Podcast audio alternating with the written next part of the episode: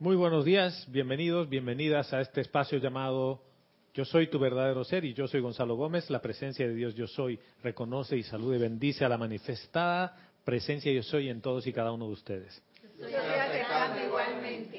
Domingo 15 de octubre del año 2017, hace poco menos de una hora, o hace una hora, acabamos de concluir una, una transmisión de la llama más, de la llama de la ascensión. Estos días son muy particulares, ¿no? Tenemos un montón de radiación. Y agradecido por estar de vuelta aquí y agradecido con, con Candy y María del Pilar que aceptaron el, el reto de sentarse aquí en la silla caliente. Y estuvo tan caliente, ahí embarcaron a, a Roberto, ¿no? Y, y estoy usando un, un, término cubano, lo embarcaron, chicos. Sí. Estaba medio dormido. Muy bien. No había quien lo parara. Sí, sí. Está, no, por favor, ya. Estaba meditando. Eso me, eso me recuerda que cuando uno duerme en la oficina, ¿no? Estás durmiendo, se acerca tu jefe y dices, y bendice a todos, por favor, Señor. Entonces, especialmente a mi jefe. No te vuelven a molestar más cuando duermes, ¿no? Sí. Recuerden que tenemos a, a Verónica en los controles, en cabina, chat, que les puede mandar, a quien ustedes pueden mandarle sus mensajes por Skype. El nombre del usuario es Serapis Bay Radio. Y el próximo domingo tenemos Serapis Movie con Conspiracy, ¿no? La conspiración de las vacas. ¿Sí, no? Yo no sé cómo traducirlo, es Conspiracy, así. Sí, no sé, es la... Sí, bueno. No, no es conspiracy, es conspiracy, es como cow, así como vaca, como vaca. Conspiracy. Ah, gracias, es mi teacher. Fue la mía el, el domingo pasado también. No, pero está bien. ¿Tú te imaginas cuánto yo tendría que pagar por una lección privada? Sobre todo el wifi. Bueno, conspiracy. Wifi. Sí, el wifi. No, eso es wifi. Es que, es que cuando regresamos de España era wifi. Oh, pues wifi. Y en, Pan- en Panamá es wifi. Bien. Lo peor es que mi mamá combina los dos y que wifi. Wifi. Internet inalámbrico. ya. Estuve dos semanas en Cuba, aislado de, de algunas cosas, porque el acceso a Internet todavía es limitado. En su momento era mejor, pero lo que pasa es que uno diría las cosas han empeorado. No, no han empeorado. En Cuba las cosas de acceso han mejorado, pero no a la velocidad que ha mejorado el resto de los países.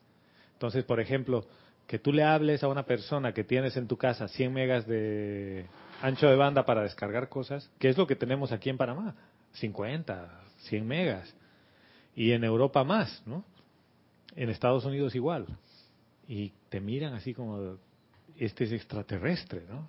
Mi oficina tiene 4 megas de conexión satelital de bajada y me- menos de un mega o un mega de subida. O sea, ver video en línea, YouTube y ese tipo de cosas no es, no es muy, muy factible, digamos. ¿no? Pero como los cubanos son muy resilientes, siempre están saliendo adelante, me dicen que tienen ellos un tema que se llama el paquete. Yo decía, ¿y qué es el paquete? ¿no? Me dice, como no tenemos acceso a cable y esas cosas, alguien distribuye el paquete. ¿Qué es el paquete? Descargan del cable o de la nube series de televisión, películas y todo lo que ha dado en, el- en la semana, noticieros y todo, le quitan todas las publicidades y lo ponen en un disco duro para que tú conectes a tu computadora o a tu televisor y veas una semana atrasado todo lo que pasó en el mundo. Y le- les cobran un dólar veinte al cambio. ¿no? Entonces llevas tu disco duro de un tera y te copian todo. Cada semana haces el tema. Y el- obviamente el gobierno trata de ha tratado de contrarrestar eso con un programa que se llama La Mochila, que es gratuito. Pero que pone lo que a ellos les parece que es lo que la población debe estar viendo.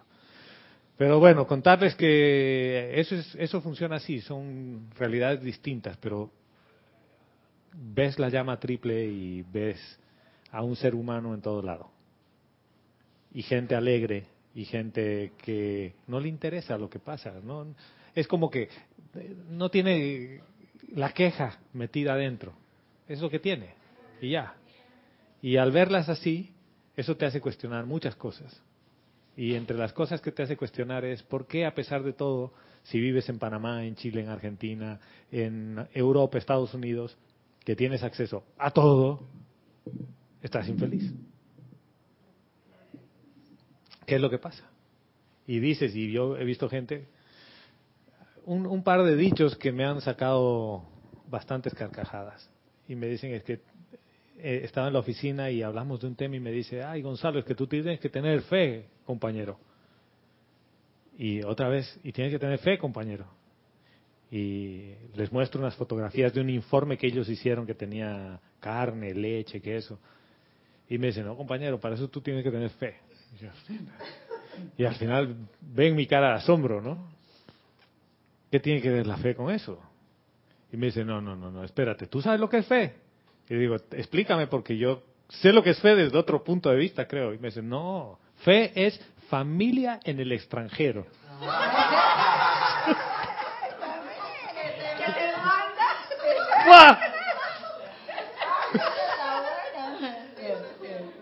Me dice, si tú tienes fe, todo funciona. Familia en el extranjero que te manda las cosas.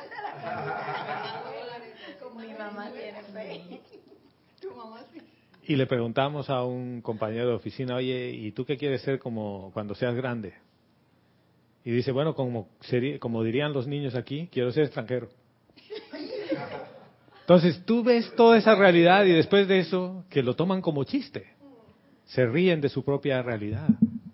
En realidad, ese contexto y ese entorno en el que eligieron nacer, porque eligieron nacer ahí, es para aprender algo sobre el amor y te das cuenta que el mundo y el entorno material no importa. La gente sigue siendo igual de feliz. Y la música donde vayas, gente que goza haciendo música, me, invitaron a un lugar que se llama la Fábrica de Arte Cubana, que es una ex fábrica que un artista la convirtió en una eh, sala de exposición con bares, restaurantes, café dentro de la fábrica. Entonces tiene cuatro ambientes de distintos tamaños, donde hay danza, ballet, teatro, cine, exposición de arte y conciertos, todos los días. Abre dos meses, cierra uno para preparar la siguiente exposición, dos meses. Entonces, eh, o, creo que son tres meses y cierra uno. Sí, tres meses cierra uno, tres meses cierra uno porque tiene tres exposiciones al año. De todas las edades la gente va a ver ahí expresiones de arte, pero de arte de alto nivel.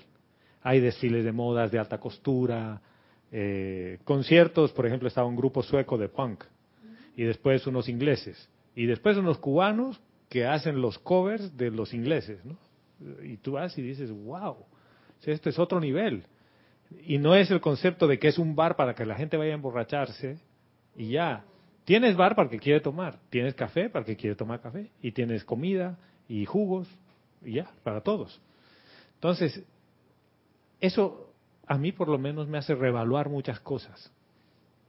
Porque muchas veces estamos tan metidos en el Rex Mundi que tú compras y compras y piensas que con eso vas a ser feliz y haces dieta y cambias esto. ¿Y qué pasaría si es que no hay toda la variedad de alimentos que tú tienes en tu paleta de opciones y tienes arroz y carne de cerdo? ¿Cuál es tu dieta? arroz y carne de cerdo. ¿Y eso te hace diferente? Yo decía, ¿y si yo quiero ser vegetariano aquí? ¿O vegano? Me la pones un poquito difícil, estaría desnutrido. Y cuando voy al control médico, me dirían, compañero, usted no está cuidándose.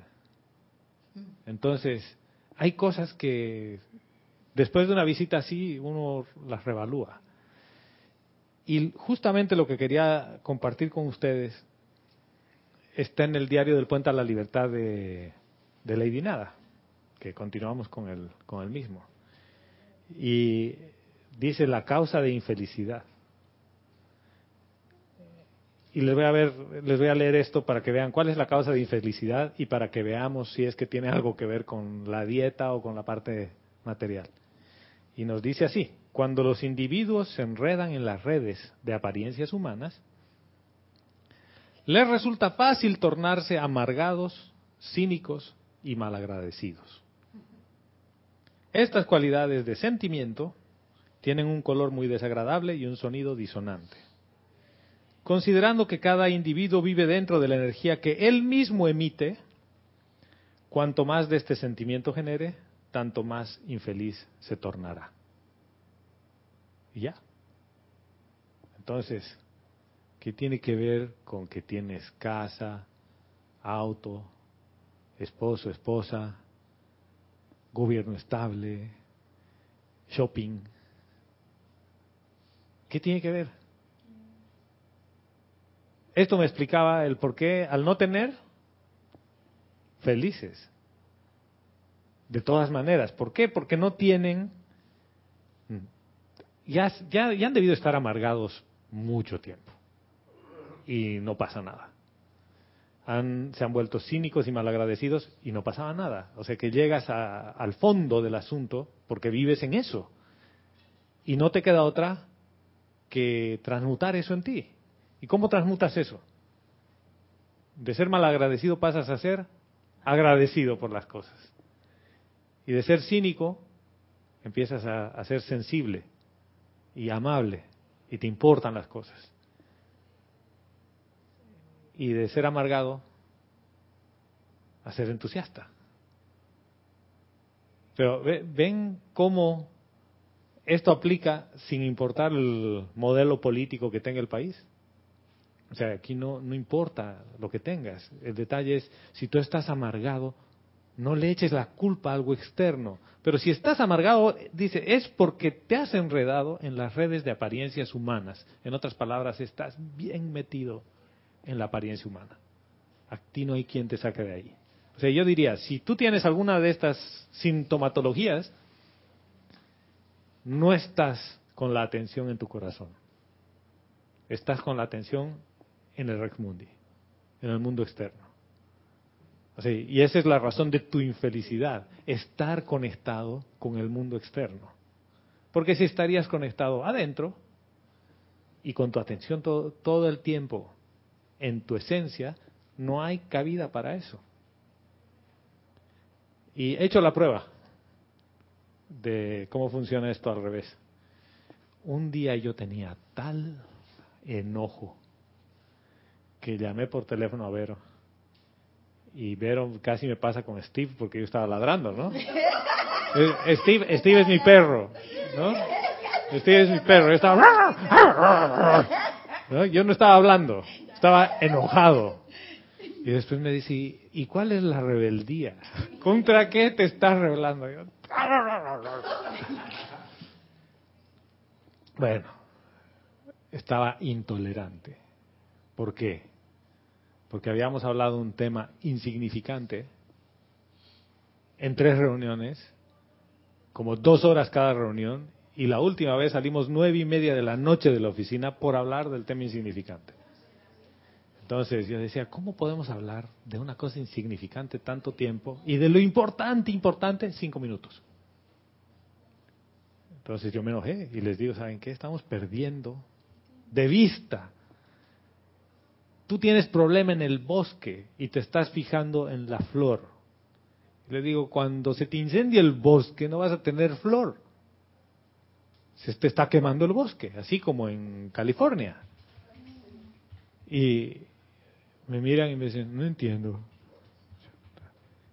Me ha salido el lado humano intolerante y que hasta podría ser cínico, decir bruto, que no entiendes. Lo he calificado, lo he juzgado y todo al que no entendía. hablando en arameo. ¿Viste? Así como el quiz. ¿Eh?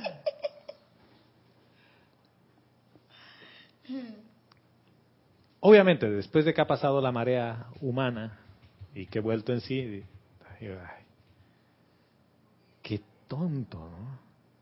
Yo me he enredado en la maraña humana porque estaba viendo al otro que no ve. Yo aquí estoy juzgando que veo que no ve. ¿Es mi problema? No, pero ¿qué es lo que me molestó? Quedarme hasta las nueve y media de la noche en panameño hablando paja. Yo sé que esa palabra no está bien usada en otros países. Hablando hierba seca. ¿Y yo qué quería? Estar en el hotel para poder hablar con Vero antes. Es todo. Pero fíjense cómo una situación tan pequeñita que no tenía que ver con que hayas comido o no hayas comido, eh, tengas ropa o no tengas ropa, es simple y llanamente un tema de actitud. El enojo no tiene nada que ver, eso de estar amargado no tiene nada que ver con que tienes o no tienes. Hay gente que se amarga porque le hace falta dinero. Dale dinero y vas a ver qué pasa. ¿Se va a amargar por otra cosa? Va a buscar otra razón para estar amargado. Y va a decir, es que no tengo marido. Y le consigues marido y va a estar amargado por otra cosa. O, o esposa. Sí. Ah, es que yo no quería ese marido. ¿no? Ay, es que yo no quería una mujer. Ay, mi mujer es que me habla todo el día. Yo, yo no quiero hablar con ella. Y entonces, ¿para qué quieres tener mujer? Ay, es que mi marido se queja de todo. Y estos son casos de la vida real. Estás amargado por todo, porque estás metido en las redes de las creaciones humanas, de la apariencia humana, que voy a corregir. Espérense, espérense, voy a leer. Dice, cuando los individuos se enredan en las redes de las apariencias humanas. O sea, estás en la maraña, así como la telaraña de la, de la araña, y tú estás atrapado ahí. ¿Cuál es la forma de salir de ahí?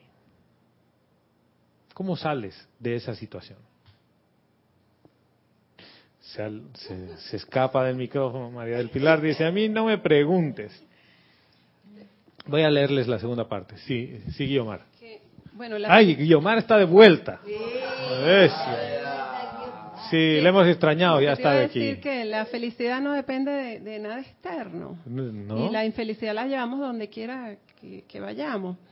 O la felicidad también el ejemplo que hemos tenido en Venezuela, mucha gente que ha hecho sus maletas, pues porque quiere ser feliz en otro lado. Y resulta que muchos, los que son y han sido infelices en Venezuela, siguen siendo infelices.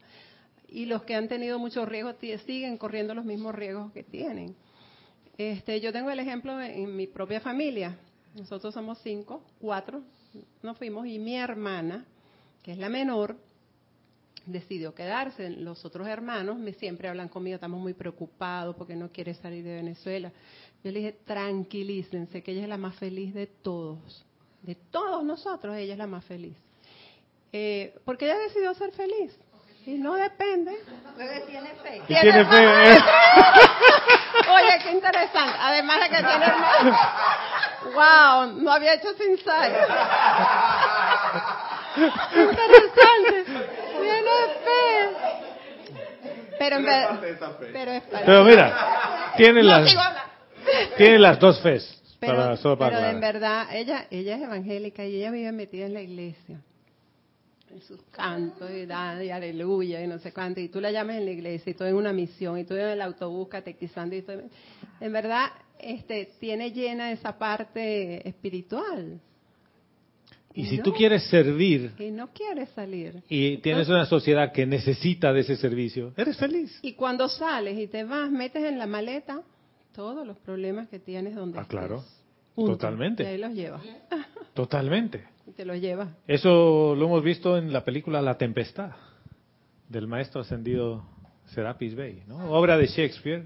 Ay, San Germain, ¿ves? Está bien. Están dormidos. Porque además lo he dicho lento. ¿Estás seguro que no te equivocaste? No te No. equivocaste. Es la vida de San Germain, obra de Shakespeare, como Francis Bacon. Vero está, Vero es así.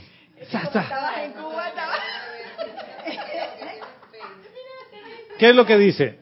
Considerando que cada individuo vive dentro de la energía que él mismo emite, es eso. O sea, tú, tú vives en esa energía, ese es tu universo. Y miren, voy a cambiar radicalmente de tema y me voy a quedar ahí. Me he metido a estudiar cosas sobre nutrición y sobre el tema del funcionamiento de la parte intestinal. Y he escuchado un par de conferencias que las había descargado de unos españoles que hablan sobre la microbiota y el, el microbioma. Y, oh gran sorpresa, porque he conocido un médico en Cuba, en una de las entrevistas, que le menciono el tema, ¿no? Y le digo, no, que yo he tenido este tema del helicobacter y después una cirugía cortito. Y ahí me dice, escríbame, yo le puedo dar muchísima información, porque trabaja en un instituto de investigaciones, que es el instituto de investigaciones donde se maneja todo el tema de pruebas de VIH. Pero él conoce de microbiología. Y me dijo algo que yo había escuchado. Me dice, por cada célula que tiene el cuerpo humano, por cada célula humana, tenemos 10 bacterias. O sea que tienes un trillón de bacterias. Y me dice, búscate el artículo de Economist de agosto del 2012 que se llama La maqueta humana de, de bacterias. Entonces, buen chico, conseguí el, el artículo que son tres paginitas. Y voy a ir hacia eso. ¿ya? ¿Qué es lo que sabemos como estudiantes de la enseñanza de los maestros ascendidos? Que tenemos un elemental del cuerpo, que en realidad tiene muchos elementales, que trabajan en la parte física. Para los médicos, esas son colonias de bacterias. Y dice, hay bacterias buenas para el organismo y hay bacterias tóxicas y tienen que ver con todo tu entorno holístico, con cómo te sientes, con qué es lo que crees y con lo que comes. Entonces él dice, todos los alimentos verdes te ayudan a que esas bacterias, las buenas, se reproduzcan. Todos los alimentos que tienen que ver con conservantes, con preservantes y pesticidas y carne, hace que las bacterias que, te que le perjudican a tu físico se reproduzcan. Entonces, ¿a qué conclusión han llegado? A que cada vez que tomas un antibiótico, un antiinflamatorio, matas a las bacterias buenas, matas a partes de tus elementales que están ahí para ayudarte. Pero si encima de eso estás amargado y estás infeliz, se reproducen las bacterias que vibran a esa frecuencia en tu físico. O sea, sé que es pensamiento, sentimiento y traes a la forma. Traes a la forma en tu propio cuerpo físico. O sea, que eso que vives en lo que tú estás vibrando, o sea, vives en tu vibración, en lo que emana de ti, es cierto. Y tanto así que lo vives a nivel físico. Y una de las cosas que me dijo este médico y me dice, mira dónde llega la ciencia hoy. Hay gente que por medicamentos ha eliminado totalmente un tipo de bacteria de su organismo. Ya no existe en su organismo. Por lo tanto, tiene problemas digestivos, tiene problemas de sueño, problemas neurológicos, porque ya no hay esas bacterias. Y tiene problemas neurológicos. Entonces, me dice,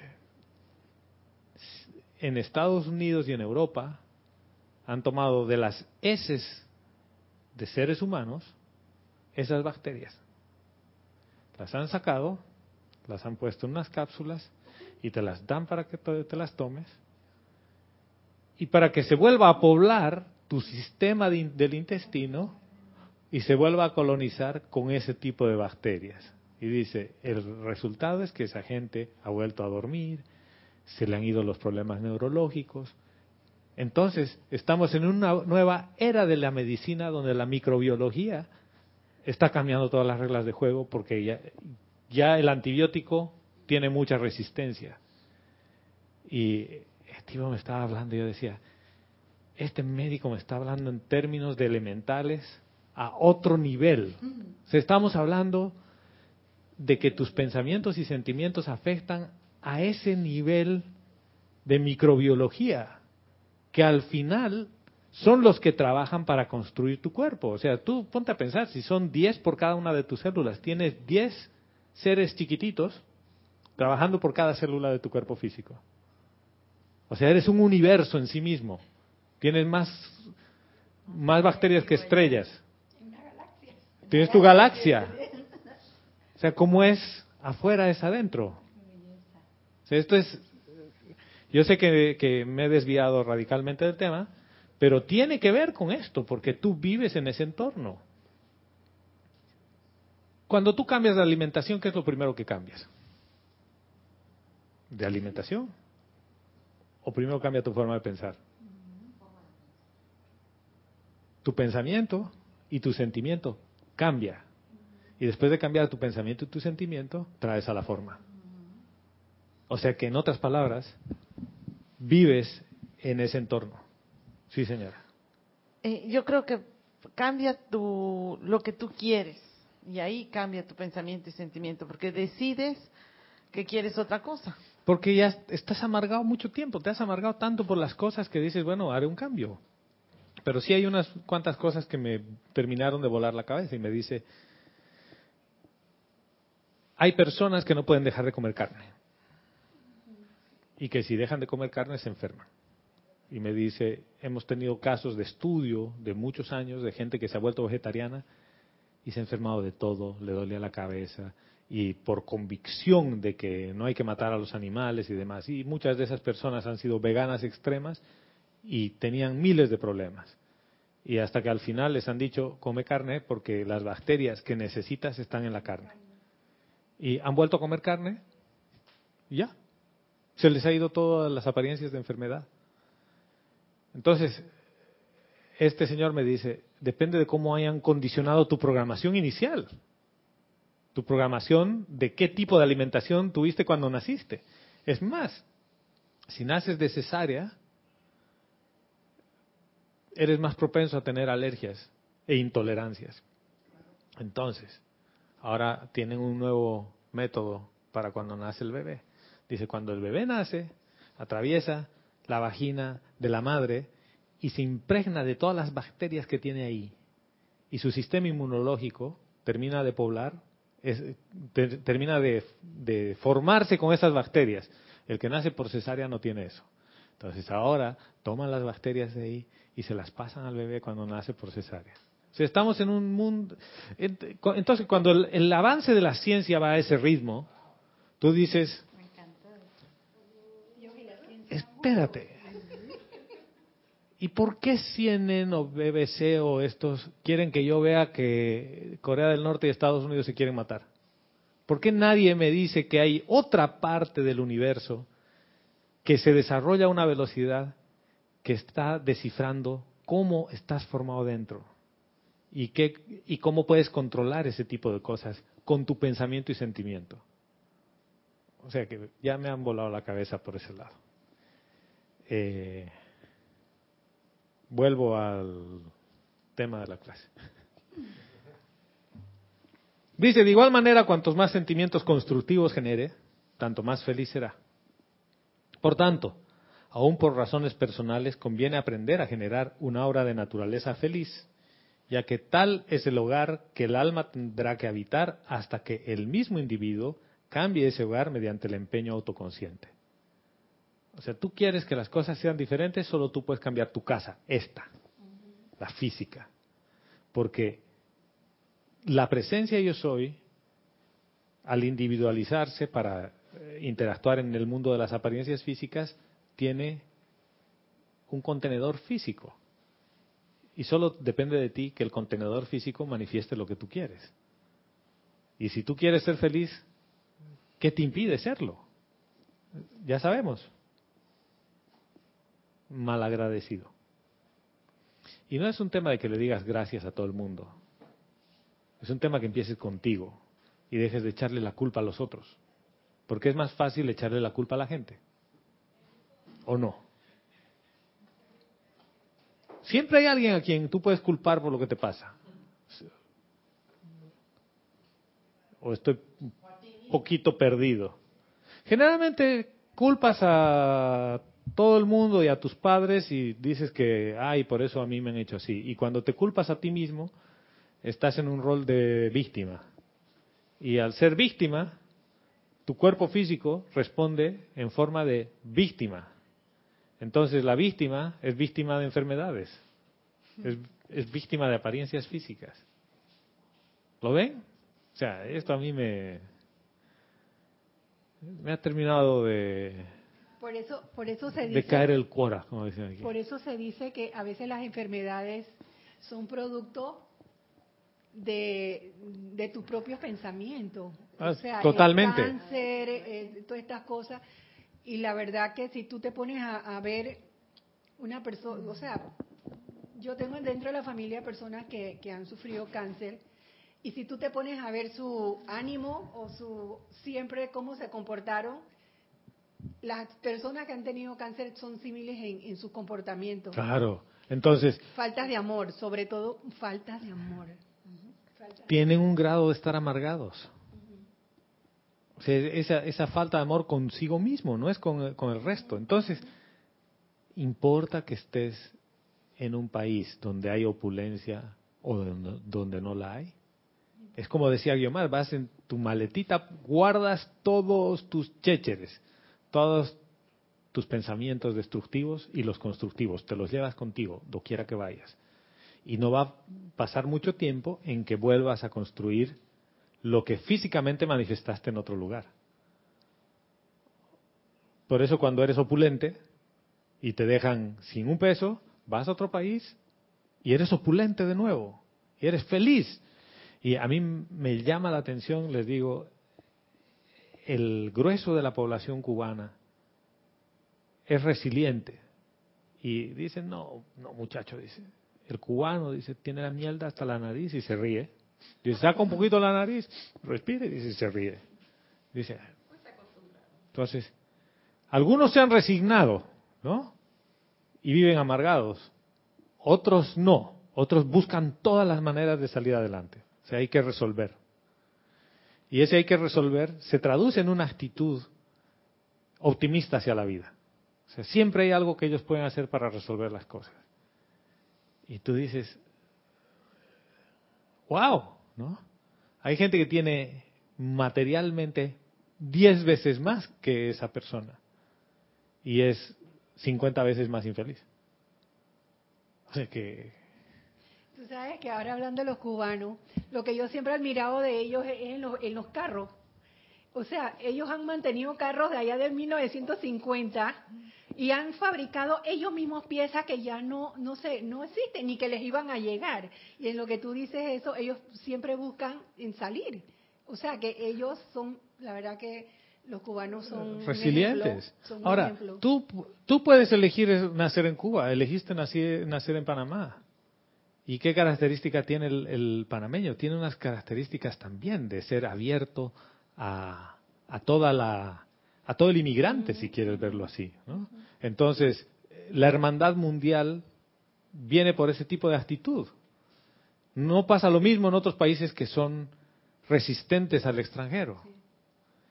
Y esa óptica uno puede tener para ver, oye, hay cada nacionalidad que tiene un pedacito de la conciencia humana, pero tiene un pedazo de la conciencia divina también. ¿Y qué elijo ver? ¿La parte humana o la parte divina? Si elijo ver la parte humana voy a quejarme todo el tiempo y voy a vivir amargado. La queja es una de las primeras cosas. Entonces, ¿qué es lo que dice el señor Chamuel? A veces resulta difícil, dice, expresar gratitud hacia una persona que aparentemente te ha perjudicado o alterado. Y el arcángel Chamuel te recomienda que en casos como este le des consideración a una actividad impersonal de vida que te ha beneficiado. Y que quitando tu atención de la persona que personalmente te resulte desagradable, o sea, ¿cómo funciona esto? Toma una situación en la que tú te has beneficiado y te has sentido beneficiado. ¿Sí? Y le quitas la persona del problema. dice, va a llegar un momento en que hayas desarrollado un sentimiento de gratitud hacia la vida en general. Entonces, luego será comparativamente fácil dirigir un sentimiento de gratitud hacia la persona que antes encontrabas desagradable. Tiene, tiene sentido, porque las cosas que te pasan no dependen de, del otro. Y, y por alguna razón te pasan. Y bueno, a mí me ha pasado. Y ese sentimiento de gratitud lo tienes con la vida, porque la otra persona fue solamente un, un canal. Fue el, mensajero de el Federal mensajero Express. para tú aprender o vivir una experiencia. Entonces no tiene sentido para mí eh, guardar rencor o no perdonar o este, porque siempre hay un beneficio, aun cuando la experiencia no haya sido positiva. Y ahí le cantas gracias a la vida, Claro, que me ha dado tanto. claro, así es. Sí. Cualquier experiencia. Tal cual, tal cual. Entonces, miren que empezamos por la parte final del- de la sintomatología, porque empezaba amargados, cínicos y malagradecidos. Para entonces revertir esto, empiezas por desarrollarle la gratitud a la vida misma. ¿Y qué es desarrollar gratitud a la vida misma? ¿Por qué no haces una pausa en tu vida, en tu ocupada vida, y te das cuenta que respiras? y que a pesar de tener una apariencia de enfermedad, todavía no te has ido de este plano. Y sigues aquí, que hay un propósito. Quiere decir que si sigues aquí, tienes la esperanza de desarrollar tu potencial divino aquí. O sea, de manifestar tu yo soydad aquí. Porque eso eres tú. O sea, en otras palabras, todavía tienes oportunidad de despertar del sueño y saber quién eres. A pesar de la, de la susodicha apariencia. ¿No es ese un motivo para dar gracias? Para empezar. ¿Y a quién le vas a dar gracias? Ay, que al Padre. Y es como, nos vemos mañana, si Dios quiere. ¿No? Si Dios quiere. Sí, sí, porque depende de Él. ¿Y tú qué quieres? Yo te quiero ver hoy. sí, señora. Elizabeth Alcaíno desde Nueva York, Estados Unidos, nos dice, Dios los bendice a todos hermanos. Dios te bendice, hermana. Bienvenida, Elizabeth. Nos dice, doy fe que la ira es como una chispa dentro de un galón de gasolina, que causa una gran explosión, porque les comparto que con una ira y un gran coraje me dio un gran dolor de cabeza. Y cuando caí en cuenta y me calmé, llevando la atención a la llama violeta, se fue el dolor por arte de magia. Gracias por el tema.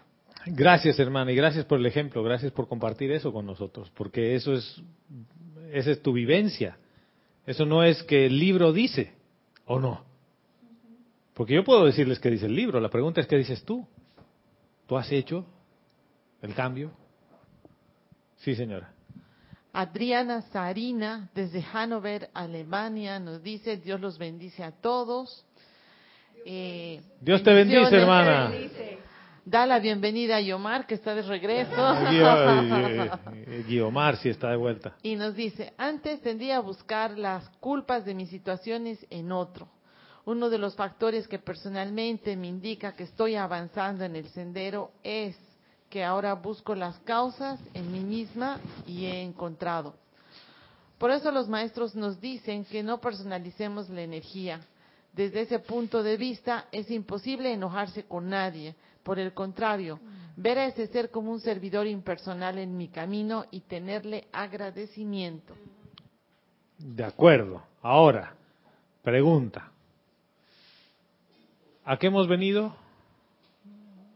¿Al plano físico? ¿Cuál es el propósito? Manifestar amor. Ya. ¿Qué más? A ver quién soy. Listo. Ya sé quién soy. ¿Y qué, por qué es la era de San Germain? Es la era de la liberación. ¿Sí? Y he venido a liberar la vida a punta de amor. ¿Cómo se hace eso? Por favor, que alguien me explique. Que alguien me diga cómo se olvida. Sirviendo. Y, o sea, que vamos a hacer una cosa. Aquí, aquí hoy hemos estado. Ya, no, ya estoy, ya estoy. Ya estoy. no. Ya. El No, no, no. No, el micrófono número cuatro es de Raquel. En esta clase. Sirviendo, a eso hemos venido, a servir, a servir al prójimo. Bien. Y no hay forma de servir si es que no es amando. Exacto. Pero, ¿cómo libero la vida a punta de amor? Sirviendo. ya. Porque yo creía servir, que liberar la vida a punta de amor era mediante el uso de la llama violeta, liberadora. ¿no? Y como sale del amor, de la presencia yo soy, entonces yo libero la vida a punta de amor. Sí, pero hay que cultivar otras cosas. Por ejemplo, la tolerancia es una de las cosas que tenemos que, que, cultivar para poder servir, ¿verdad? Este, otra de las cosas que el rencor, ¿verdad? Salvar el rencor, salvar, salvar las malas memorias que tenemos. Todo eso para poder tener un paquete listo para servir. Ya. O sea que si no tengo tolerancia eso no puedo servir. No puedo. ¿Sí? No. Eso no es verdad, porque la mayoría de las veces somos intolerantes. Sí. podemos seguir sirviendo. Y puedes seguir sirviendo. Dices un paquete. Ya. Lo que pasa es que mentalmente uno dice, hasta que el paquete no esté completo, yo no puedo servir. En realidad tú puedes servir solo por el hecho de saber quién eres. Ya sirves. O sea, tanto, tanto que tus pensamientos y sentimientos alimentan la conciencia humana y tu aura se choca con otras auras al estar con gente así como ahora. Y sin abrir la boca, estás sirviendo. Ustedes no se dan cuenta cuando alguien viene y está feliz y se sienta a tu lado y siente su vibración. Y cuando está enojado, se siente más. Tanto así que por teléfono, a unos pares de miles de kilómetros, Vero sentía que estaba ladrando. Y me dijo, ¿sabes qué? Creo que hablamos más tarde.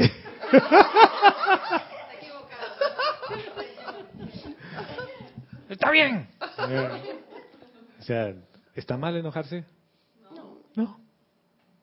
O sea, he dejado que el enojo llegue así, hasta su límite y después he dicho, ok. ¿Experimentado? Sí. Bueno, vamos a pasar la página. Ibas a decir algo, Guiomar. No sé, iba a decir algo, tú lo dijiste. Ibas, bien. Les leo lo que nos dice aquí el libro. Y, oh, gran sorpresa.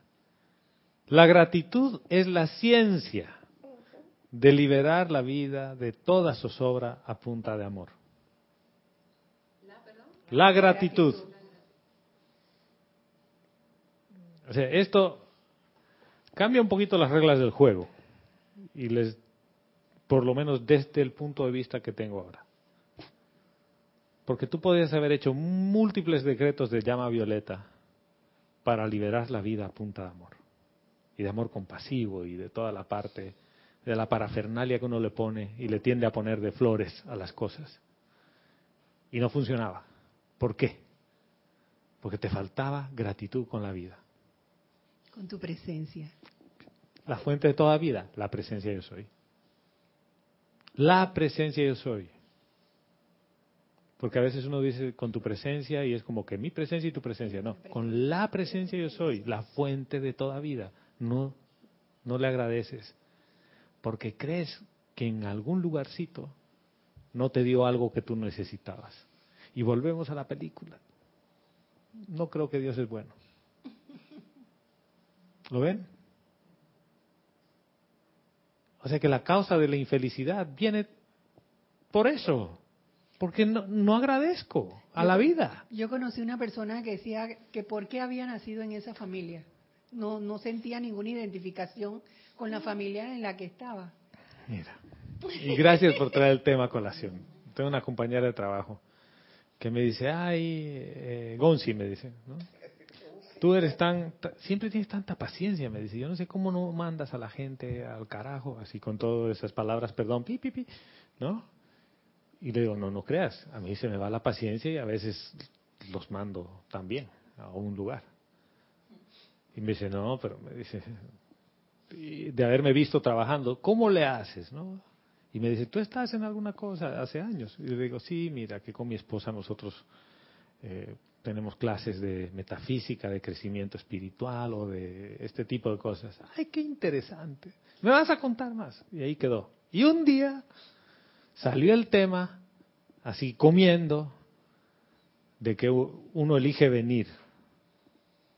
Yo les planteé eso, ¿no? ¿Y qué tal si es que en tu mundo de posibilidades existe la posibilidad de que tú elegiste venir y nacer en Panamá?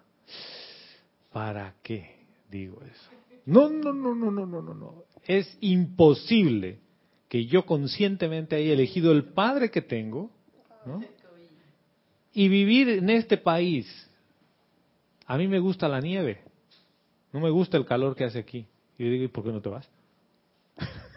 es así, ¿no? Le digo, ¿sabes qué? ¿Me creas o no? Y se formó un, un tema en el, en el almuerzo que todos, no, imposible, que no sé qué. Les digo, solo consideren la posibilidad, pero si no la quieres considerar, no hay problema, ¿no? Meses después me ha dicho, sigo pensando eso que me has dicho y no puede ser que yo haya elegido venir aquí. O sea, que quiere decir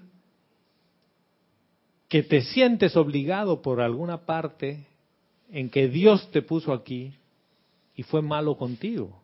¿Lo ves? Es, yo no quería nacer en Panamá y menos con este padre. Eso quiere decir que yo no voy a estar agradecido con la vida en esa parte. Y estoy amargado por eso. Porque yo quería ser Barbie de Suecia, rubia de ojos verdes, con un cuerpo escultural. Y soy boliviano o boliviana morenito, pequeñito, con el tórax un poco más ancho. Y dice, pero claro, cuando ves, has nacido a 3.600 metros sobre el nivel del mar y necesitas una caja torácica mayor para vivir ahí. No, no, a mí no me importa, yo quiero tener mi cinturita como si estaría en un país nórdico. Estás siendo mal agradecido con la vida. Y esa es la causa de tu infelicidad. Y estoy hablando de una de las causas, que la publicidad de la televisión te la refuerza cada rato al mostrarte hombres todos guapos y mujeres todas guapas y tú dices, ¿y yo? ¿O no? ¿O, no, o nunca se les ha pasado eso por la cabeza? Yo quisiera que me corten de aquí un poquito y me aumenten de allí. Me pongan cuadritos. Sí. Me, han mandado un, ahora, ahora vamos a pasar a Roberto, pero me han mandado un mensajito donde está la foto de un hombre gordito y al lado, así con su six pack, Y dice, es posible para cualquiera verse así en un mes, ¿no? Y más abajo dice, cursos avanzados de, Photoshop. la, mejor herramienta para retocar fotografías. Bueno, sí, sí, Roberto. Siguiendo un poco la línea de eso de lo que estás hablando, yo no veo manera alguna de poder manifestar el amor en un entorno que te es que te es favorable totalmente, o sea, que donde no hay ningún tipo de Claro, o sea, imagínate un, un hogar donde todos son amorosos, respetuosos, tolerantes. Se requiere. Todo. qué vas a servir tú ahí? ¿Qué vas a servir? Pero precisamente porque no nos acordamos del voto que hicimos y porque escogimos a conciencia. Ahora, para manifestar eso del y voto, del amor. Eso del voto yo lo cuestiono, hermano, y lo pongo en tela de juicio.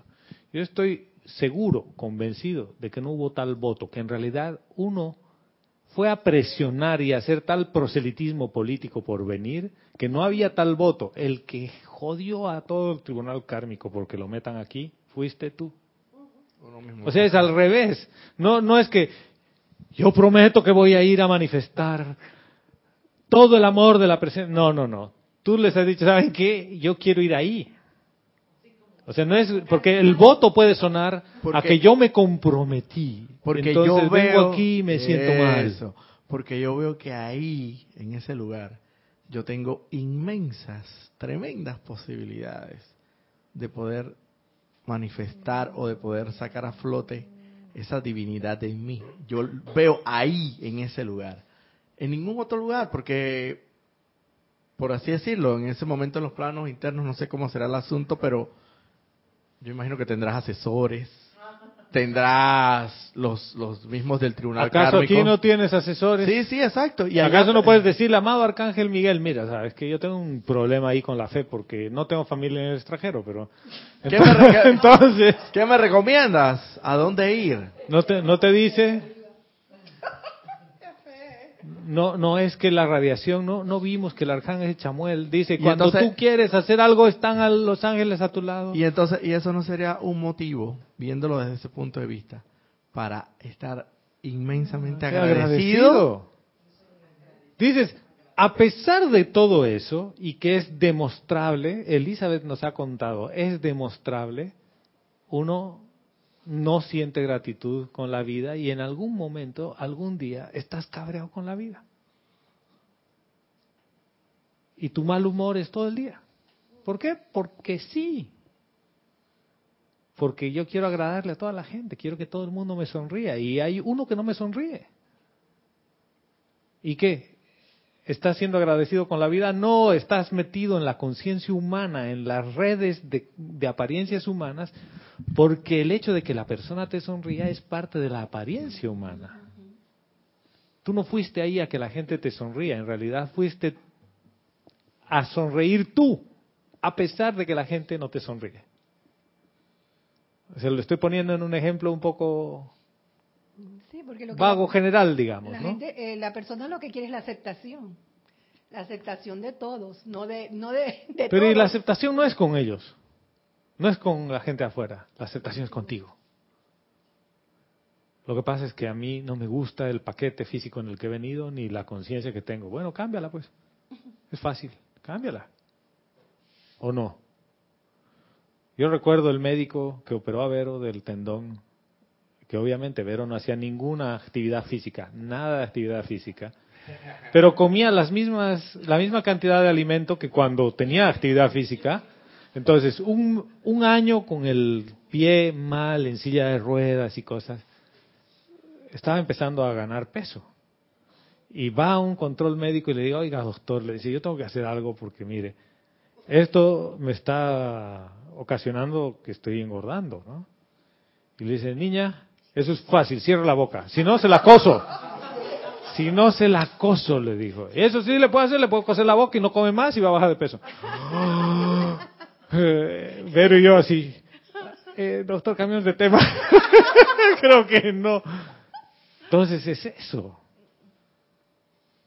¿Por qué uno se enferma? ¿Para qué uno se enferma? ¿Para qué llegas a una apariencia llamada enfermedad? ¿Por qué necesitas llegar hasta el extremo, extremo para decir, voy a tomar una acción para corregir esto? Porque si no, parecería que no le vas a dar atención a los síntomas. Sí. Y es la manera como la vida te, te, te hace saber o te, te hace saber realmente que estás por el camino equivocado, hermano y para que en esas circunstancias te decidas finalmente a coger el camino correcto. No te amas. Es falta de amor con uno, ¿no? En realidad ni siquiera es con uno, es con la fuente de toda vida. Entonces, no, no amas a la vida misma, no la amas. ¿Por qué? Porque no crees que es bondadosa contigo. Y miren, les cuento ahí yo sé que este cuento ya se los he echado, como diría uno, ya les he contado varias veces de mi profesor de Kung Fu, que fue a China a buscar a su maestro. ¿Sí? ¿No? Sí lo recuerdan. A Roberto no. Bueno, este profesor de Kung Fu fue a China a buscar a su maestro. Llega y llovía y era de noche y no encuentra a su maestro. Entonces él sabía que había otro maestro de Kung Fu que podía saber dónde estaba su maestro. Va y le toca la puerta.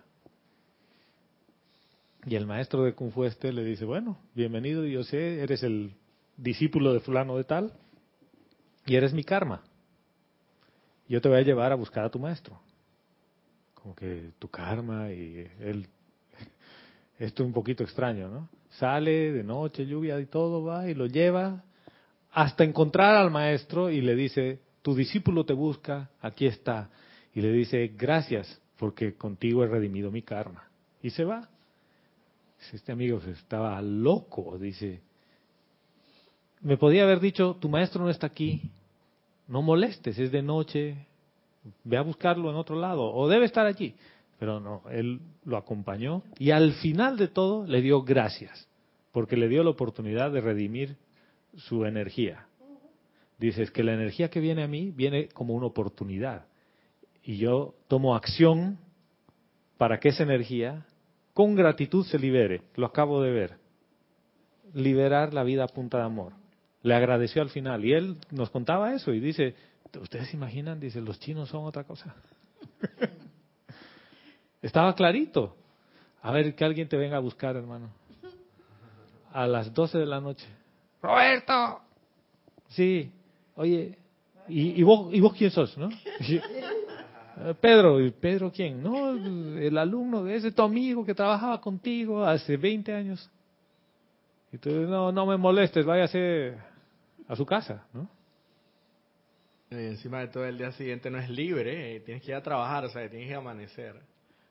y te, va a buscar como a la una de la mañana, cuando te quedan tres horas de... ¿Viste cuántas, cuántas cosas uno pone, antepone eso, ¿no? Mañana no es libre, mañana tengo que trabajar y no voy a poder dormir. Todo es yo mi mío. Por lo tanto, la oportunidad que vino a ti, no la quieres. No la quieres. Y no agradeces que esa energía haya venido a ti. Lo mismo pasa con las apariencias de enfermedad. Dices, maldita la hora a la que me resfrié, me enfermé, me salió esto, la espalda, la cabeza, la cadera. Maldices cuando deberías darle gracias. Porque te está diciendo, he venido a ti para que redimas tu energía a punta de amor. ¿Quién puede estar tan loco de decir, ay, qué bueno que me dio cáncer? ¿Cuántas personas ustedes conocen que digan, qué bueno que me dio cáncer? Todos dicen, qué bueno que me detectaron el cáncer antes de que sea incontrolable. Eso sí, pero cuando ya tienes el tema, dices, no, no te está mostrando tus patrones de pensamiento y sentimiento, no te está mostrando la falta de gratitud, el cinismo y lo amargado que estás. Eh, esto a mí me, cambia un par de patrones y quizás necesitaba estar en un lugar donde justamente no hay mucha variedad de cosas. Vas al supermercado y mm, agárrese compañero. Aquí estamos en Panamá acostumbrados a ver un supermercado donde tienes todo, de todo país. Y el que más plata y el que menos plata igual tiene acceso. Y hay lugares donde no hay nada. Pero los patrones de pensamiento y sentimiento no dependen de eso. Dependen de ti. La reprogramación tuya depende de ti. Tú te puedes reprogramar. ¿Cómo? No solo cultivando el sentimiento de gratitud, pero sacando de tu acervo de pensamiento y sentimiento las cosas que te hacen infeliz. O sea, en otras palabras, eso de que estar amargado, de esos chistes cínicos, esos chistes que son así hirientes, ¿no? Los vas sacando de ti. Sí. Podríamos decir que podríamos decir que el agradecimiento es una de las mayores uh, manifestaciones del amor, ¿no? Y que esto engloba otras cosas, como decía aquí la amiga, la tolerancia, la, la hermana, la hermana, la hermana, la misericordia, todas estas cosas, porque si no tenemos tolerancia, no tenemos todas estas manifestaciones, el servicio sería incompleto que es una de las grandes. Y mm, la tolerancia, que es tan importante tampoco, porque entonces serviríamos a aquellos, bueno, yo sirvo, pero en una oficina con una buena luz, pero, pero no voy a hacer un servicio amoroso y de, de adentro del corazón, porque no tengo agradecimiento. Por lo tanto, no tengo las otras virtudes tampoco. Pregunta. O sea, me llama la atención esta parte del agradecimiento porque la veo tan, tan fundamental y tan ligada al amor que pienso que sin esa no se presta un buen servicio. Pregunta para las dos. ¿Desde qué punto de vista digo que no tengo tolerancia? Yo lo relaciono con el servicio. Ya. Porque todo el mundo dice estoy sirviendo, pero está sirviendo siempre que esté sentado tranquilito con aire acondicionado o no te no es aquel servicio que, bueno, por ejemplo, servir a, los enfermos eh, desagradables, por ejemplo, por su característica. Vamos a suponer que eso escogiste. Ah, no, ahí no, porque qué fastidio. Y no hay luz, no hay esto, o ese enfermo no está aseado, o lo que sea. Pues no hay, no hay tolerancia a otras cosas. Y entonces, ¿dónde está el amor y dónde está el servicio? ¿Dónde está? La tolerancia está ligada al servicio. Que voy, voy, para ahí. Mira. ¿Quién ve que no hay tolerancia? Es mi ego, mi conciencia humana. ¿Ya? Quiere decir que cuando no veo tolerancia en mí, estoy enredado en las redes de apariencias humanas. Porque si tú llevas tu atención a tu centro corazón y recuerdas quién eres, todo amor y toda tolerancia ya están allí. Sea, ya están. No es que se, van, se necesitan desarrollar. En realidad lo que va a pasar es que se van a exteriorizar de una manera diferente. Pero ya está ahí. La fuente de toda vida está en ti, ahí adentro. Ya está. Lo que ocurre es que no la reconoces ni le das la gratitud y amor a la fuente de toda vida. Por eso es que todavía uno cree que no hay tolerancia y que me falta amor. Pero me falta amor, ¿por qué? Porque yo no estoy yendo a darle gratitud a la fuente de toda vida. Esa parte de la contemplación de la llama en ti es fundamental, es parte de la gratitud. O sea, por ahí se empieza. Tú no puedes empezar a servir a nadie si no has empezado por ahí. Y quizás esa es la parte que a veces uno no le da atención, porque piensa que agradecer es, al que me atendió en el restaurante, le digo gracias, gracias, Dios te bendice, gracias, gracias. Y no estoy yendo a la fuente, porque en la fuente de toda vida está la motivación de la persona que me está sirviendo. ¿Lo ven? O sea, en, la fuente de toda vida está toda la causa y los efectos los ves en las personas, porque hay una sola fuente de vida. Y esa es la parte que uno empieza a perderla de vista. ¿Por qué? Porque dices, esta persona me quiere hacer daño. Quiere decir que Dios te quiere hacer daño. ¿Por qué? Porque Dios es todo.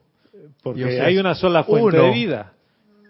¿Cómo es posible que una parte de Dios quiera hacerle daño a otra parte de Dios? Es imposible. Pero como no, hemos concientizado eso, pensamos y caemos en la separatividad. Es, que estás enredado en, las redes de apariencias humanas. Y entonces ahí te das cuenta, ¿Eh? pero, pero en el momento en que caes en cuenta de que efectivamente ese ser que tú piensas en tu conciencia humana externa que te va a hacer un daño, sin embargo vas, te conectas con tu santo ser crístico y detectas que efectivamente él, él es uno contigo y ahí no hay posibilidad, posibilidad alguna de que él pueda hacerte un daño, entonces ya el, el escenario cambia. Y entonces de ahí se desprende la... Pero ¿dónde cambió? El, el tema cambió en que reconociste tu fuente de vida, que es la fuente de toda vida, la reconociste. Lo primero es que has reconocido eso. Y el amor te nace sí o sí, porque empiezas a darte cuenta que sin eso nada funciona. La gratitud nace ahí. ¿Qué pasa cuando tú tratas de desarrollar la gratitud externamente? Tratas de aplicar un modelo a las apariencias humanas de gratitud, sin embargo, está desprovista de amor porque no sale del reconocimiento de tu fuente. Este es un tema que si no hiciste el paso uno, todo lo que hagas es libresco. No funciona, aunque digas que funcione. Sí, es lo mismo como, como edificar una construcción, un edificio, como se le llame, pero con fundaciones debiluchas.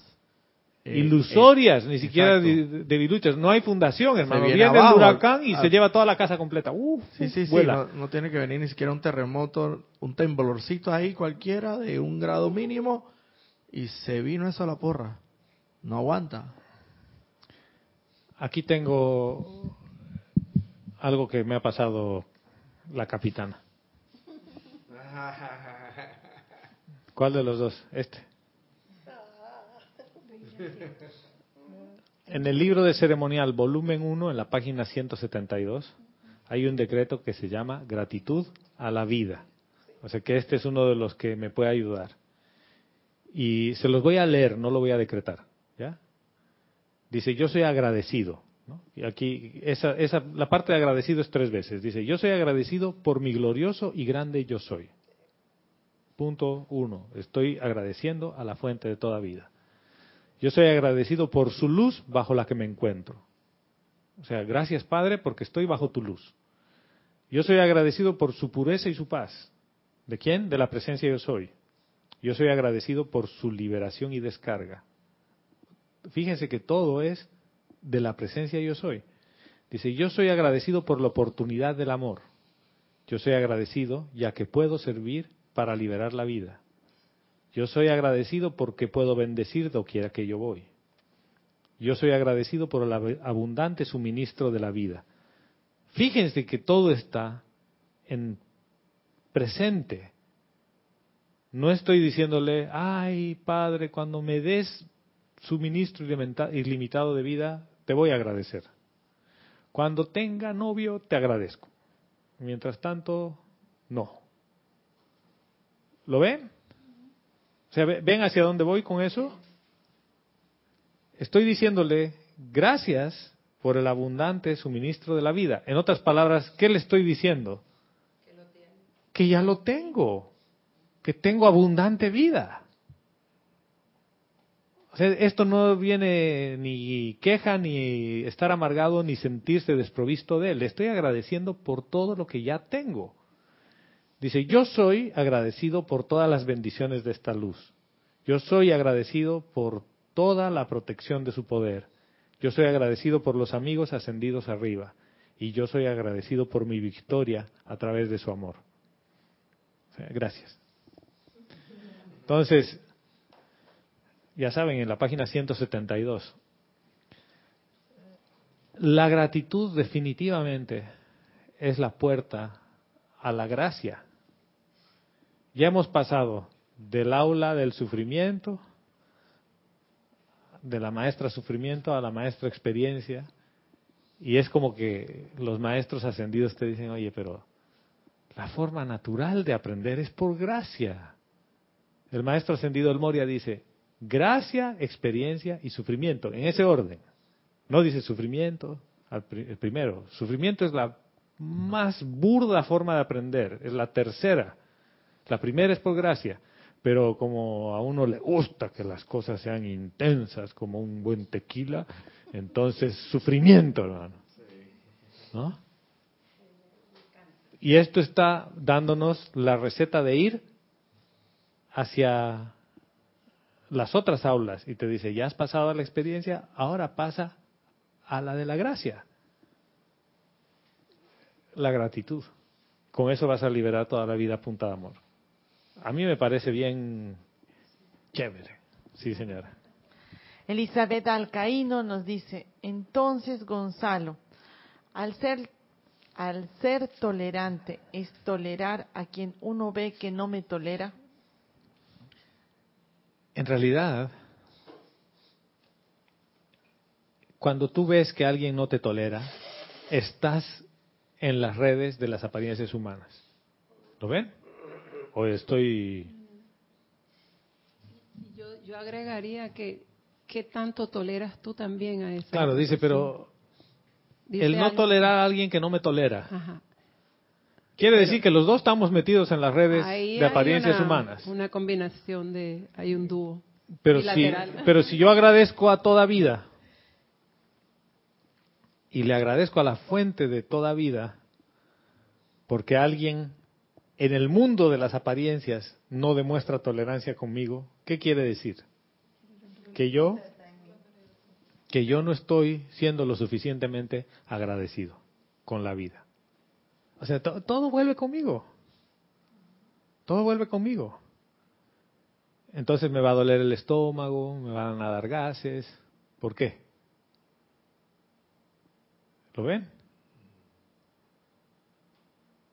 Porque yo estoy creando el malestar afuera y adentro.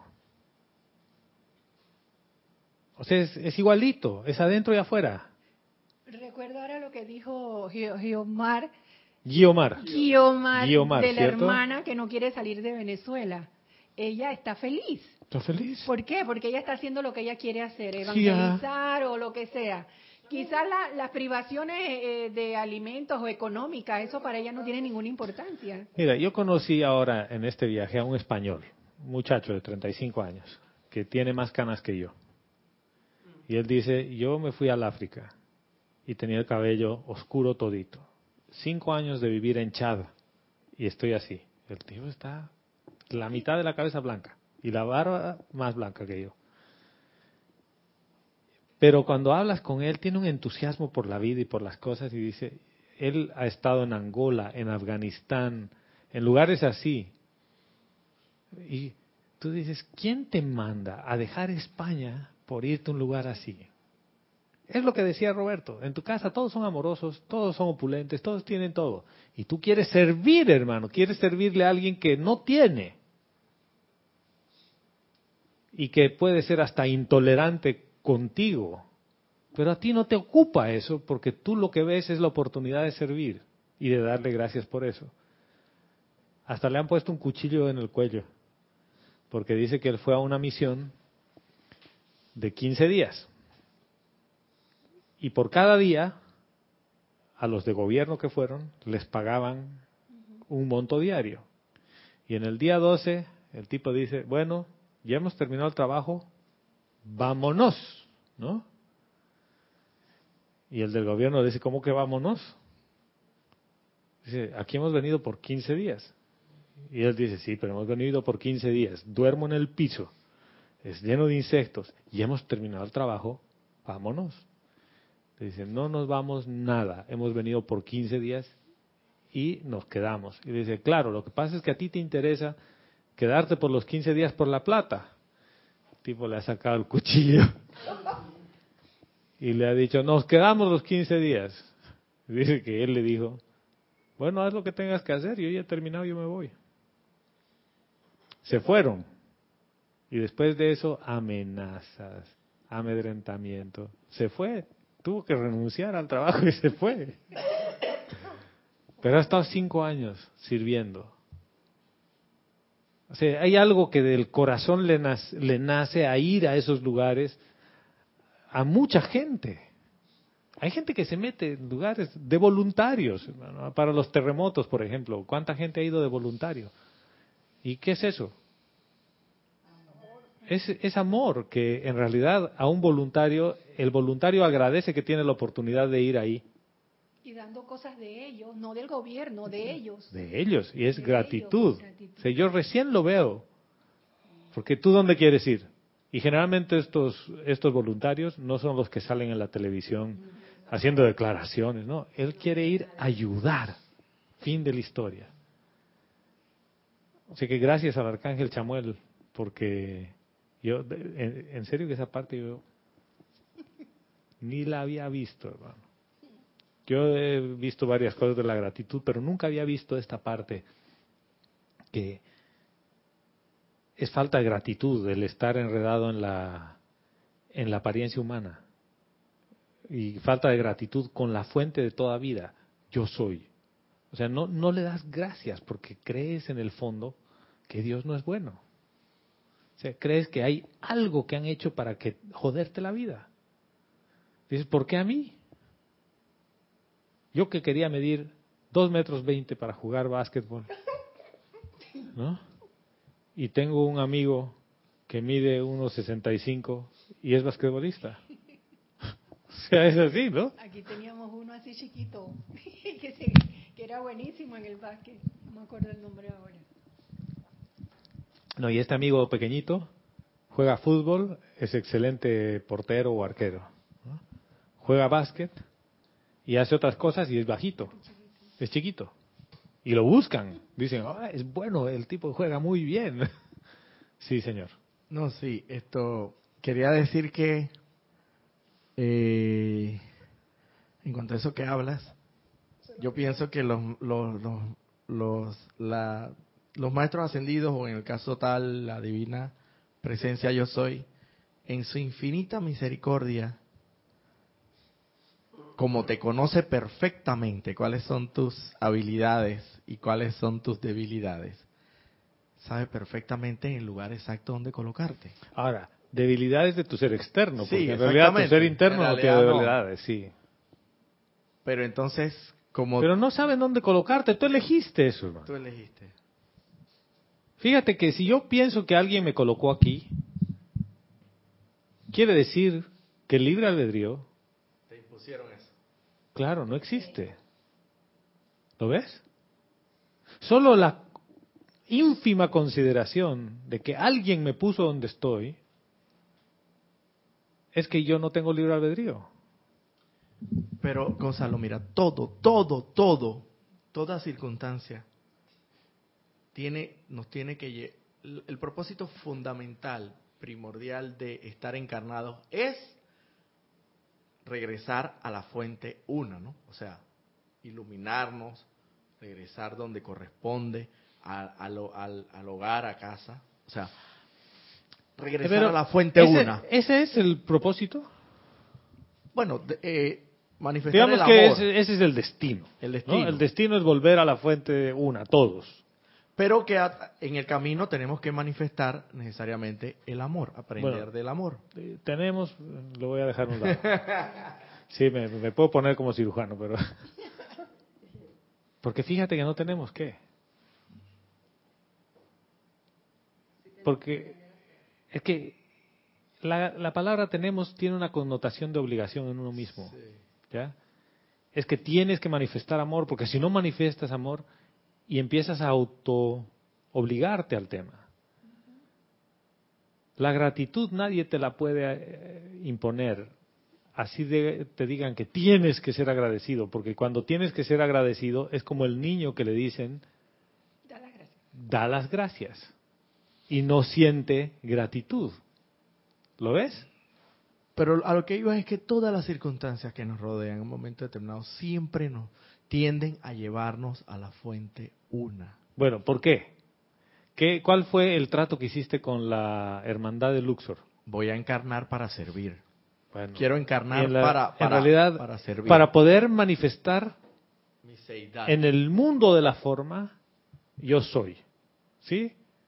Esa es tu maestría, ¿no? De como es adentro es afuera. Entonces, quieres que tu cuerpo causal, el diseño original, antes de la susodicha caída del hombre, era que venías aquí y en un periodo de 14.000 años, cada 2.000 años aprendías una de las características de los siete rayos.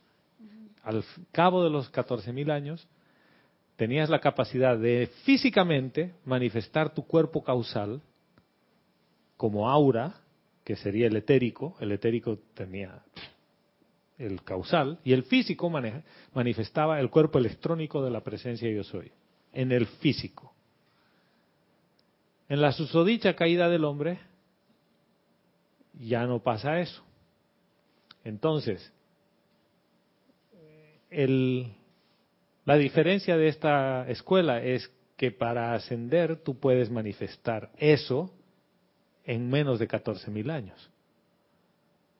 O sea que la hermandad de Luxor, como ve que tú tienes ahí en el pecho candidato a la ascensión, y tú les has dicho, este es mi plan, van a buscar todas las maneras de llevar tu energía retornante a ti para que lleves la atención a la fuente suprema una y estés agradecido por eso.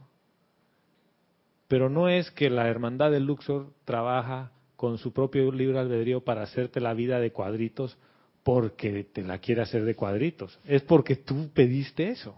Y tú les presentaste el plan y ellos dijeron, pa' ver, déjame revisar. Este es Aprobado. El, este es el mundo de probabilidades. Aprobado, pero tú lo diseñaste. Tú, tú es el tema que, del Lo único que hicieron fue ponerle el sello de aprobación. Visto bueno, está, se ve bueno tu plan, Ahora, Y en un momento dado, aquí en el mundo de las apariencias, tomaste una decisión. Lo que pasa es que nadie quiere aceptar que tomó la decisión de hacer algo. Por ejemplo, decidiste dejar tu país y después la pasas mal y te cuesta adaptarte. Y hablo por experiencia propia. ¿En qué cabeza se le metía? Y yo sé que les he echado este, este cuento. ¿En qué cabeza se le metía a este señor que está sentado aquí? ¿No? O sea, a mí, Gonzalo. Haber remodelado una casa. Además, compramos una casa hermosa con Vero. Vero era la arquitecta residente en obra por seis meses. O sea, Vero dirigía a los albañiles por seis meses. La casa la hemos puesto, pero preciosa. ¿Me estás hablando en Bolivia? O en Bolivia. Ah. Y a las tres semanas de vivir ahí le digo, vámonos a Panamá. Y nos vinimos a Panamá por una aventura de un año y llevamos once. Ah, pero y vendimos la casa en Bolivia porque estaba con un crédito de banco, las cosas cambiaron y nos quedamos sin casa. Uno dice, pero qué tonto, si te habrías quedado en Bolivia tendrías tu casa, estarías mejor, que estarías esto y el otro. Hermano, todo eso es especulación. Tomamos la decisión, elegiste, estás aquí. Entonces, volvemos al tema, gracias Padre que estoy aquí. ¿Ya? ¿Importa lo que pasó? No. Aparte de que si tú no tuvieras, porque tu plan, en tu plan divino, que tú le presentaste allá arriba al tribunal kármico, segurito que ahí estaba Vero, porque Vero fue la que te llevó a esta enseñanza. Claro. Vero fue, y que, Vero fue la que te dijo, se metió a internet Vero dije, hey, ponme esta mujer aquí a mi lado, tú sabes, ¿no? Porque esta mujer es la que se va a meter a internet y va a buscar y le va a gustar la metafísica y después me va a contagiar a mí y, nos vamos a ir para Panamá porque allá va a ver en internet que hay un grupo y, mira, acá tienes, ¿cuántos años tienes ya? Y te, voy a, y te voy a complicar un poquito más la cosa. Y, Vero eligió nacer, nacer en México, hermano. Dijo, pues, órale, aquí voy a comer algunos tacos. Y, y sus papás le dijeron, Tacos, nada, porque nosotros te vamos a llevar a Bolivia después de unos años de que vivas en México y se la llevaron a Bolivia, o sea que es, es que de padres bolivianos nacida en México. Sí. Es, mexicana, pues, pues, ¿acaso no sabías? Y si se hubiera quedado en México no te conoce. Sí, solo que no le han puesto Lupita porque se llama Verónica, ¿ves? Pero cuando tú empiezas a ver todo eso, dices, hay un arquitecto que ve todo eso, que sabe que todo eso es perfecto. O sea, todo eso es perfecto. La voluntad de Dios es el bien para todo el mundo. Entonces, es Dios, es la presencia de yo soy. En tanto y en cuanto tú no creas que eso es perfecto te vas a amargar la vida te vas, a amargar la vida. desagradecido con la vida. Vas a andar por ahí. Ya lo has visto. Ya lo has visto. Fíjate que todo tiene que ver contigo. Todavía ni un decreto. Estamos en un tema de reconocimiento nada más. Tú reconoces eso. Y no importa dónde te lleven. Puedes estar en el desierto y vas a decirle gracias padre que estoy en el desierto Ah, qué chévere que es tu desierto. 50 grados centígrados, claro, me estoy cocinando. Y ahí viene el sarcasmo, ¿no? el cinismo. Pero tú sabes que por algo te pusieron esos 50 grados porque algo del amor tienes que aprender. Algo de la ley una. Del, ¿Y qué tal si es que ya no tienes nada que aprender? Ah, y en realidad fuiste ahí a manifestar. Bueno, mira No, no, fuiste a manifestar. Ya te tocaba. Pues. Dices, yo soy el confort ahí. Bueno, me quedé trancado y con eso termino la clase. Me quedé en un elevador en el hotel trancado. ¿Ya? 20 minutos en Cuba. No. Con cuatro cubanos. Dos parejas. Eh, un, un muchacho y una muchacha como de 19, 20 años y los otros como unos 22, 23 años. Unos eran mayores que los otros, pero cuatro. Piso 11, que hay un restaurante, eh, que es donde desayunaba yo, y piano bar. Y yo estaba en el piso 7. Fui a tomar una limonada y me dicen, no hay limón. Bueno, entonces le digo, ¿y un, otro jugo natural? Piña. Fíjese que hoy no tengo ni piña ni limón. Tengo fruta, bomba. Papaya. Le digo, no, no, gracias. Guayaba, me dice, la guayaba es muy buena. Y le dije, ¿sabes qué? No, no quiero guayaba, no quiero papaya. voy a tomar agua que tengo en la habitación, chao. Y ellos estaban ahí, ah, viene el elevador, nos subimos. ellos marcan planta baja, yo siete, y empieza a bajar. Y en el piso ocho, ¡eh! se para. Pero. Y se para, ¿no? Y la puerta no se abre. Y no se abre. Y no se mueve. Y empiezan, ¡ah! ¿Qué pasa aquí? Y, ay, que nos hemos trancado, que no sé qué. Y empiezan nerviosos los cuatro. Entran en pánico. Y uno de los muchachos dice, esto está muy caliente, ay, ya no puedo respirar. Y la chica, ay, yo me voy a morir, eh, nos vamos a asfixiar aquí. yo, puta, no, no, nadie se va a morir, tranquilos, ¿no? Empiezo a apretar los botones. No, no, señor, que no, que, que nos vamos a morir. No, nadie se va a morir. Y les digo, a ver, díganme, le digo, ustedes son cubanos, le digo, sí, ¿cuánta gente se muere así? En un ascensor. No, no, no, no, pero se mueren, yo he visto que se mueren. No, no se muere la gente aquí, tranquilo, el ascensor no se va a caer. Hablando con ellos. Sí. Hablando con ellos. Y empiezan, ah, ah, no puedo respirar, mucho calor. Digo, ¿saben qué? Voy a abrir la puerta. Empiezo a abrir la puerta y se mueve el ascensor.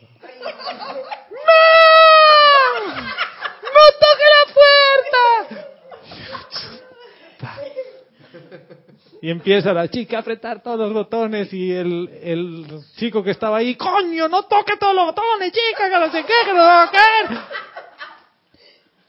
Y el ascensor empieza a moverse. Como cuatro minutos por piso.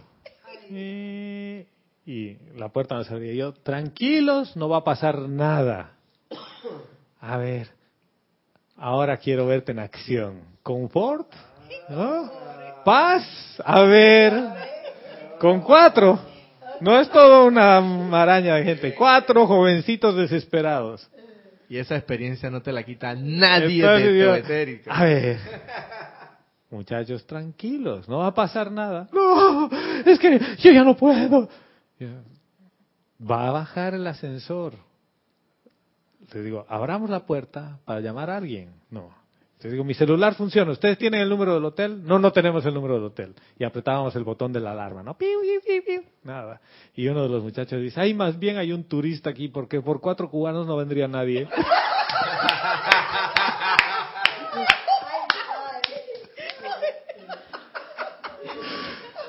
Yo me reía. Y me decía, pero no se ríe. Es que no me queda otra que reír. Yo me he reído, todo, todo el tiempo que he estado ahí, me la he pasado riendo. Y se fueron tranquilizando y fue bajando y en el segundo piso se abre la puerta. Y salen estampida. ¿no? Yo no me monto en ese ascensor, que no sé qué. Y ahora yo nunca más me monto en un ascensor. ¿Dónde son las escaleras? Yo, o sea, yo voy a ir al ascensor de servicio. Les digo, no voy a bajar por las escaleras porque está cerrada la puerta. Dos fueron conmigo y los otros dos que no querían ir terminaron yendo conmigo otra vez y bajamos los cinco en el ascensor de servicio. Y dice ahí, ay, ojalá que no se pare, porque no sé qué. Y tres dijeron, nos vamos. Y el otro dijo, yo voy a ir a buscar unas cosas porque este ascensor sí funciona. Y se les pasó. Hermano, yo pensaba eso y, y a ver, ¿y dónde les das el confort y los tranquilizas? ¿Qué haces para tranquilizar a la gente? Y entonces Gonzalo ahí a ver, a ver, eh, a ver si tú verdaderamente crees en esto, en qué, a ver, mira, a ver, tú, a ver si efectivamente crees en todo uno, esto. Uno no diría después, gracias Padre, qué rica experiencia, cómo me la... 20 minutos ahí. Yo también podría haber salido cabreado, ¿no? Enojado. Ah, este hotel no sirve para nada. Pero tú escoges, ¿no? Después he visto todas las veces que se paraba ese ascensor y he dudado varias veces, ¿me subo o no me subo? ¿No? Después he subido y ese ascensor se parado varias veces y ya es parte del del funcionamiento del ascensor. Es como es como es. Hay algunos que se han ido al fondo, ¿no? Después me han dicho, en un edificio en el Fox, Foxa se ha caído en el ascensor y una persona ha muerto y los otros han quedado mal porque no le hacen mantenimiento a las cosas en Cuba. Y les, les digo, si Dios quiere que yo me vaya de este plano, con cualquier pretexto se va a acabar. Tú eliges. Porque si vas a vivir con miedo y amargado, ¿de qué sirve? Y si te vas en un ascensor, te vas con un ascensor. ¿O no?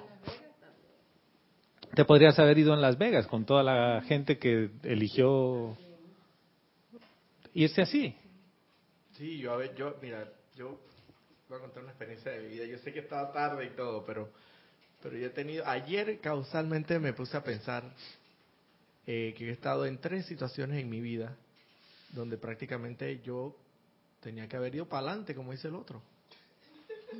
Sí, porque unas situaciones bien extremas, te comento, una vez que me, me, me dormí un segundo en el, en el, me dormí un segundo en el volante. Gracias, Yamar. Iba como a 120, Ah, 100, Guiamares. 140, no me acuerdo cuánto iba porque no había nada de tráfico.